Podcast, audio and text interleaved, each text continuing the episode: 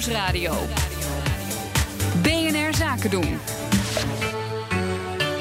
Ondernemersdesk. Wie als ondernemer wil groeien loopt tegen tal van vragen op. En daarom is er voor die vragen de Ondernemersdesk, bemand door Frank Kromer. En deze week de vraag: hoe financier je een bedrijf waar nauwelijks bezittingen, ook wel tangible assets, in zitten? Frank, laten we meteen beginnen met die Engelse term. Waarom beginnen we er überhaupt mee? Ja, ik weet, ja, jij hebt er een beetje een hekel aan, hè, die Engelse termen. Maar ja, tangible assets, ja, ja dat, ik kan het eigenlijk uh, moeilijk anders uh, omschrijven. Ja, je hebt natuurlijk wel dat oude uh, Nederlandse woord materiële activa. Het is toch een beetje uitstervend begrip. Hè? Echt iets van de, de maakindustrie. Um, maar ja, nu met heel veel techbedrijven, software, die hebben dat eigenlijk niet meer. En plus daarnaast er wordt natuurlijk ook heel veel uh, geleased. Daar hebben we het al in een ja. andere ondernemersdesk uh, over gehad. Um, maar ja, dus er zijn nu eigenlijk maar weinig bedrijven die dat nog echt hebben, die tangible assets. Die materiële activa. Hoe moet je daar dan toch uh, naar kijken? Naar zo'n bedrijf met weinig materiële activa? Ja, ik sprak met uh, Frank Verbeek van Improved Corporate Finance. En hij moest ook een beetje lachen om die oude term. Uh, maar volgens hem moet je op de volgende dingen letten. Er zijn gelukkig steeds meer organisaties die het echt doen op de groei en de cash.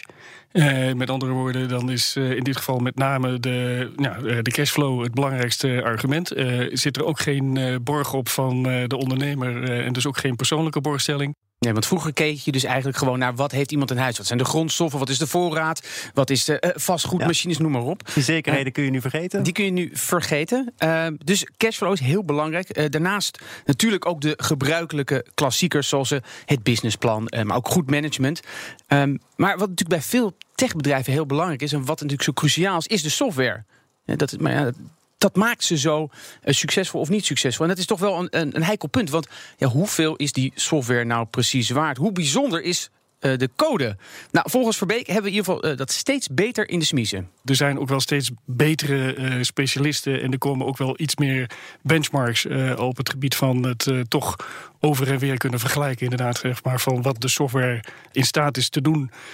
in hoeverre dat ook echt critical software is voor de afnemers. Met andere woorden, de contracten die daar dan onder hangen, dat zijn ook contracten die langer inderdaad mogen duren en die ook hogere marges opleveren. Dus het is moeilijker, maar de specialisten die dat kunnen, die, uh, ja, die zijn er inmiddels. Um, en die mensen die dus dat soort werk doen, die zitten ook echt behoorlijk vol.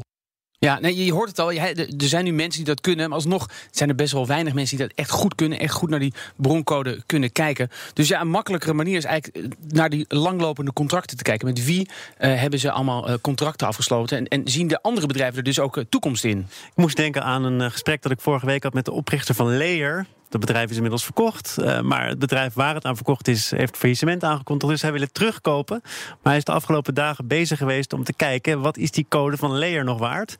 En zijn voorlopige conclusie was uh, hooguit 1 euro. Dus het draait inderdaad om, om die software, om ja, die code. Maar dat is wel grappig dat je nu zegt. Want ja, weet je, we zitten natuurlijk in zo'n sterke kenniseconomie. Dus ja, wie zegt dat uh, een, een, techbedrijf of een start-up zeg maar, over drie jaar uh, ja, maar niet totaal overbodig is? Ja, dat is een goed punt. Nou, dat is een beetje lastig. Uh, en ik, ik was met Frank Verbeek in gesprek. En ik vroeg ook aan hem: ja, hoe kun je nou zien dat zo'n gevaar op de loer ligt? Weet je, wanneer wordt nou een bedrijf overbodig? Dat zijn ze als je inderdaad te weinig blijft doen aan RD. Uh, dus daarom denk ik ook dat uh, softwarebedrijven niet beoordeeld moeten worden, bij spreken, puur op hun huidige winstgevendheid.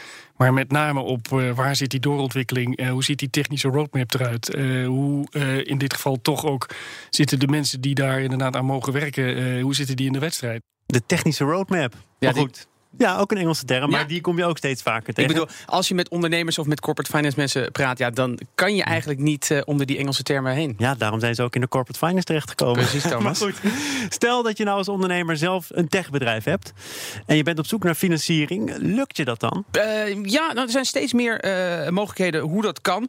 Um, maar ja, dat vereist dus wel van die investeerders een andere manier van kijken naar bedrijven en dus ook naar de balans. Die organisaties die hebben ook serieus nu mogelijkheden en middelen gekregen. Denk aan uh, NEOS, uh, die samen zelfs met KKR inderdaad nu volgens mij tegen een miljard uh, beschikbaar heeft voor MKB.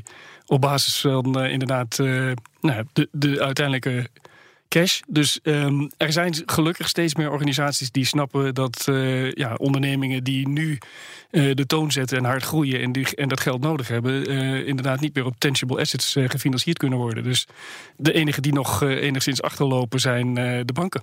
Ja, maar dat is normaal. Goed, dankjewel. Frank Kromer. Ondernemersdesk over groei wordt mede mogelijk gemaakt door NIBC.